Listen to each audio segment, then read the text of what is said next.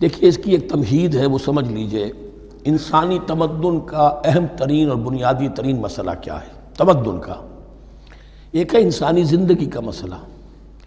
انسانی زندگی کا سب سے بڑا پہلا مسئلہ وہی ہے کہ جو حیوانی زندگی کا بھی ہے، اپنی مادی ضروریات، پیٹ کھانے کو مانگتا ہے۔ سب سے پہلے یہی ہے، اس میں کوئی شک نہیں۔ لیکن اس کے بعد جب دو انسان ملتے ہیں اور اس سے تمدن شروع ہوتا ہے اس کا سب سے بڑا مسئلہ ہے انسان کی شہوت۔ اللہ نے دو جن سے بنا دی ہیں، مرد ہیں، عورت ہیں۔ اور ان دونوں کے درمیان تعلق سے نسل آگے چلتی ہے۔ اب اس معاملے کو کیسے ہارنس کیا جائے، کیسے منظم کیا جائے، یہ جذبہ بہت پوٹنٹ ہے۔ ڈار جو فرائڈ نے کہا ہے، بس وہ یوں سمجھیے کہ ذرا زیادہ مرچ مسالہ لگا دیا، ورنہ اس میں کوئی شک نہیں کہ یہ بہت ہی پورٹنٹ جذبہ ہے انسان کا۔ انسٹنکٹ جو ہے سیکس کا انسٹنکٹ وہ بہت مضبوط ہے۔ بہت قوی ہے۔ لیکن جو شے جتنی قوی ہو، اتنا ہی اسے پھر جو گھوڑا جتنا منہ زور ہو، اتنا ہی اس کو لگام دینا جو ہے، وہ آسان نہیں ہوتا، اس کے لیے پھر مشقت کرنی پڑتی ہے۔ تو اب اگر تو اس سیکس کو اوپن کر دیا جاتا، کھلا سیکس، فری سیکس، آج کل یہ لفظ استعمال ہوتا ہے، فری سیکس، کیوس ہوتا، تمدن میں فساد ہو جاتا۔ اس کے لیے شادی کا معاملہ، کہ ایک عورت کا ایک مرد کے ساتھ رشتہ رہے، سب کو معلوم ہو کہ یہ اس کی بیوی ہے، یہ اس کا شوہر ہے۔ تاکہ اس طریقے سے نصب کا معاملہ بھی چلے اور ایک خاندانی ادارہ وجود میں آئے۔ ورنہ تو خاندانی ادارہ بس کیسے وجود میں آئے گا؟ فری سیکس میں تو خاندانی ادارہ وجود میں آ ہی نہیں سکتا۔ تو شادی کا، نکاح کا یہ رشتہ جو ہے، یہ اللہ تعالیٰ نے اختیار کیا اور یہ انسانوں کو سکھایا۔ اب اس میں مرد اور عورت کیا بالکل برابر ہیں؟ اس سے بڑی حماقت کوئی نہیں۔ اس لیے کہ کسی بھی ادارے کے دو برابر کے سربراہ نہیں ہو سکتے۔ اتنی موٹی بات ہے۔ کہ اگر آپ کسی ایک محکمے کے دو ڈائریکٹر بنا دیں، بات غلط ہو جائے گی، خراب ہو جائے گی۔ ایک ڈائریکٹر، مینیجنگ ڈائریکٹر، دوسرے دس ڈائریکٹر بنا دیجیے آپ لیکن اوپر ایک ہوگا۔ جنرل مینیجر ایک ہوگا۔ ڈپٹی مینیجر دس رکھ دیجیے ہر ادارے میں اگر نظم قائم کرنا ہے تو ایک اوپر ٹاپ پر ہونا چاہیے۔ لہذا جب ایک مرد اور ایک عورت، مرد اور عورت انسان ہونے کے ناطے بالکل برابر ہیں۔ ایک ہی باپ کے نطفے سے بیٹا بھی ہے، بیٹی بھی ہے۔ ایک ہی ماں کے رحم میں بھائی نے بھی پرورش پائی ہے اور بہن نے بھی۔ اس اعتبار سے وہ برابر ہیں۔ شرف انسانیت میں، نو انسانی کی حیثیت سے human dignity and honour they share both equally absolutely equally لیکن جب ایک مرد اور ایک عورت مل کر خاندان کے بنیاد رکھتے ہیں تو اب یہ برابر نہیں رہے۔ جیسے انسان سب برابر ہیں لیکن چپڑاسی اور افسر برابر نہیں ہے۔ اس کے کچھ اور اختیارات ہیں، اس کے کچھ اور اختیارات ہیں، اس کے کچھ اور فرائض ہیں، اس کے کچھ اور فرائض ہیں۔ اس طریقے سے، اس رشتے کے معاملے میں، اور یہ بھی نوٹ کر لیجیے کہ یہی وجہ اس قدر تفصیل کے ساتھ سب سے پہلے احکام قرآن میں دیے جا رہے ہیں، اسی آئلی قوانین کے متعلق۔ لیکن تمدن کی جڑ بنیاد یہ ہے، یہاں سے خاندان بنتا ہے، اور خاندانوں کے اجتماع کا نام معاشرہ ہے۔ خاندان کا نظام، اب ہمارا پاکستانی جو معاشرہ ہے اگر ہماری چودہ کروڑ تعداد ہے اس وقت، سات افراد ایک خاندان کے اگر آپ شمار کر لیں، تو آپ سمجھیے اتنے خاندان ہماری دنیا میں اس وقت موجود ہیں، دو کروڑ خاندان ہیں۔ ان خاندانوں پر مشتمل ہے خاندان کا ادارہ مستحکم ہوگا، معاشرہ مستحکم ہو جائے گا۔ خاندان کے ادارے میں صلاح ہوگی، فلاح ہوگی، معاشرے میں صلاح و فلاح آئے گی۔ وہاں فطور ہوگا، فساد ہوگا، بے چینی ہوگی، ظلم ہوگا، ناانصافی ہوگی۔ وہاں کنفلکٹس ہوں گے۔ میاں اور بیوی میں جو ہے جھگڑے ہو رہے ہوں گے تو اولاد کی تو جو ہے پھر وہاں تربیت صحیح نہیں ہو سکتی۔ ان کی تربیت میں منفی چیزیں شامل ہو جائیں گی۔ تو یہ ساری چیزیں جس کی وجہ سے بڑی تفصیل سے قرآن مجید میں احکام دیے گئے ہیں آئلی قوانین۔ ان میں جہاں تک یہ معاملات ہے طلاق کا معاملہ ہے، اس میں برابر نہیں ہے۔ شادی کرنے میں عورت کو بھی حق ہے، وہ شادی سے انکار کر دے جبر نہیں کیا جا سکتا۔ ایک مرتبہ وہ نکاح میں آ گئی ہے تو اب شوہر کا پلڑا بھاری ہے۔ شوہر اسے طلاق دے سکتا ہے۔ اگر ظلم کے ساتھ دے گا، اللہ کے ہاں جواب دہی کرے گا اور پکڑ ہو جائے گی۔ لیکن اختیار ہے۔ وہ خود طلاق نہیں دے سکتی، البتہ طلاق حاصل کر سکتی ہے خلا، جسے ہم کہتے ہیں۔ وہ عدالت کے ذریعے سے، بڑوں کے ذریعے سے رشتہ داروں کے ذریعے سے خلا کرے۔ لیکن طلاق دینے کا حق اس کو برابر نہیں ہے مرد کی طرح۔ اسی طرح اگر ایک طلاق دی تھی مرد نے اور اب یہ عدت پوری نہیں ہوئی ہے وہ بول تو ہن احق کو بے رد اب وہ کہے، تو نے طلاق دے دیا، میں تیرے گھر میں بسنے کو تیار نہیں ہوں، نہیں۔ اختیار مرد کا ہے۔ عدت کے اندر اندر، تین مہینے کے اندر اندر وہ اس کو واپس لے سکتا ہے۔ رجوع، اس کو طلاق رجی کہتے ہیں۔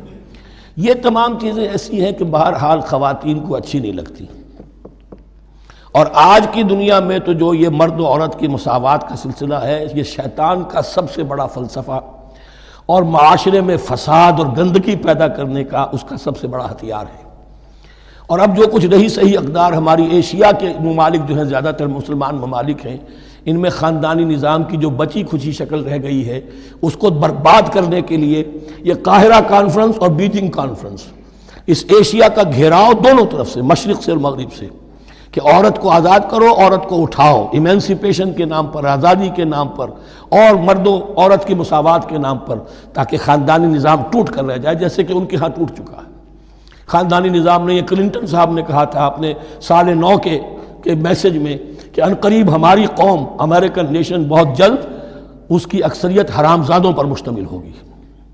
Born out of wedlock وہ کسی شادی کے نکاح کے نتیجے میں کوئی وجود میں نہیں آئے۔ ہیں زنا کے نتیجے میں وجود آئی بھی قوم ہوگی۔ ون پیرنٹ فیملی رہ گئی ہے، ماں ہی باپ ہے اور وہی ماں ہے۔ اور وہ دونوں، وہ جانتے ہی نہیں۔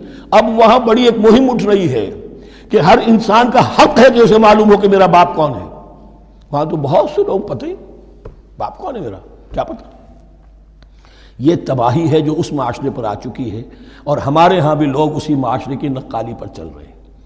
اور یہ نظریہ مساوات مرد زن جو ہے، یہ بہت ہی یوں سمجھئے کہ تابناک اور بہت اچھے الفاظ کے ساتھ سامنے آ رہا ہے۔ البتہ اس کا دوسرا رخ بھی ہے۔ اسلام نے عورت کو جو حقوق دیے ہیں، بدقسمتی سے ہم مسلمانوں نے، وہ بھی ان کو نہیں دیے۔ اس کی وجہ یہ ہے کہ ہمارے اوپر ہمارا ہانٹ کر رہا ہے، ہمارا ہندوانہ پس منظر۔ ہندوؤں کے معاشرے میں عورت کی کوئی حیثیت نہیں، نہ اس کی وراثت کے کا حق ہے نہ وہ بیوہ ہو جائے تو جینے کا حق تھا اس کو، وہ تو پھر ستی ہو جانا چاہیے اس کو۔ اس کے لیے تو زندگی کا حق بھی نہیں ہے۔ وراثت تو بہت دور کی بات رہی۔ کوئی پراپرٹی کا کوئی سوال نہیں۔ کسی طرح کی کوئی حیثیت نہیں، کوئی لیگل اینٹی نہیں۔ لیکن ہم مسلمان تو ہو گئے ہمارے آبا و اجداد، تربیت ہوئی نہیں۔ لہذا ہمارے اوپر وہی تصورات ہیں۔ عورت کو جو ہے پاؤں کی جوتی کی طرح سمجھنا۔ یہ جو کچھ ہم کر رہے ہیں، ان کے جائز حقوق بھی انہیں نہیں دیتے۔ اس کے نتیجے میں ہم جو مغرب کا ہم پر حملہ ہے اس کو مؤثر کرنے میں گویا ہم مدد دے رہے ہیں۔ اگر ہم اپنی خواتین کو وہ حقوق نہیں دیں گے، اگر ان کے لیے جو اللہ نے جو مقرر کیا ہے وہ انہیں نہیں دیا جائے گا، تو ظاہر بات ہے کہ رد عمل میں پھر جو یہ نعرے ہیں اور بڑے خوشنما جو دعوت اٹھتی ہے، وہ لازماً انہیں کھینچ کر لے جائے گی۔ تو اس طرف بھی خیال رکھیے اور ہمارے ہاں دیندار گھرانوں میں خاص طور پر یہ بات ہوتی ہے۔ اس کو سمجھنا چاہیے کہ عورتوں کے کیا حقوق ہیں، ان کی دل جوئی کتنی کرنی چاہیے۔ حضور نے کیا فرمایا ہے؟ تم میں سے بہترین لوگ ہو اپنے گھر والوں کے لیے اچھے ہوں، بہترین لوگ وہ ہیں۔ ان کے حقوق کا لحاظ ہو، ان کے ساتھ سلوک ہو، ان کی دل جوئی ہو، ان کے احساسات کا بھی پاس کیا جائے۔ البتہ جہاں شریعت کا اور دین کا معاملہ آ جائے نتھنگ ڈوئنگ سیدھی سیدھی بات۔ یہ تلوار کی طرح آپ ننگے ہو جائیں اس وقت کہ یہ معاملہ دین کا ہے، اس میں میں تمہاری کوئی رعایت نہیں کر سکتا۔ ہاں میرے معاملات کے اندر جو بھی تم چاہو، میں نرمی کروں گا، یہ ہو سکتا ہے۔ بس اس کو ذہن میں رکھیے، یہ کڑوی گولی ہے، وَلَهُنَّ مِثْلُ الَّذِي عَلَيْهِنَّ بِالْمَعْرُوفِ وَلِلْرِجَالِ عَلَيْهِنَّ دَرَجَةً۔ اب درمیان کے الفاظ کو تو جدید جو ہمارے ہیں، دانشور وہ لے لیتے ہیں۔ اوپر کا نہیں دیکھتے کہ بَعُولَتُهُنَّ أَحَقُّ بِرَدِّهِنَّ، برابری کہاں رہی؟ شادی کرتے ہوئے برابری ہے، عورت کہہ سکتی میں شادی نہیں کرتی۔ شادی نہیں ہوگی فصول برابری ہے۔ دونوں کی رضامندی سے شادی ہوگی، یہ برابری ہے۔ لیکن جب ایک مرتبہ بیوی بن گئی، اب برابر نہیں ہے۔ اب یہ فلسفہ جا کر پوری طرح بیان ہوگا، سورہ نساء میں۔ اور رجال و قوامون علی النساء۔ یہ بات پھر وہاں آئے گی۔ اس کی تمہید ہے یہ کہ یہ کڑوی گولی ذرا خواتین کے حلق سے اترنی شروع ہو جائے۔ وہ بہولت ہن احق برد اور اسی طریقے سے وہ رجال علیہ درجہ۔ البتہ اللہ نے جو ذمہ داریاں عورت کے حوالے کی ہیں، جس طرح کے اس کے فرائض ہیں ویسے ہی اس کے حقوق بھی ہیں۔ یہ ہے جو بات کہی جا رہی لہن مثل الزی علیہن بالمعروف۔ اور یہ دنیا کا وہ اصول ہے کہ responsibilities and privileges they go together کہیں آپ کا اگر ذمہ داری زیادہ تو حقوق اور اختیارات بھی زیادہ ہوں گے۔ ذمہ داری بہت ڈال دی، حقوق و اختیارات اتنے ہیں نہیں۔ آپ ذمہ داری ادا نہیں کر سکتے۔ جہاں ذمہ داری کم ہوگی، وہاں حقوق و اختیارات بھی کم ہوں گے۔ یہ دونوں چیزیں پروپورشنیٹ چل رہی ہیں۔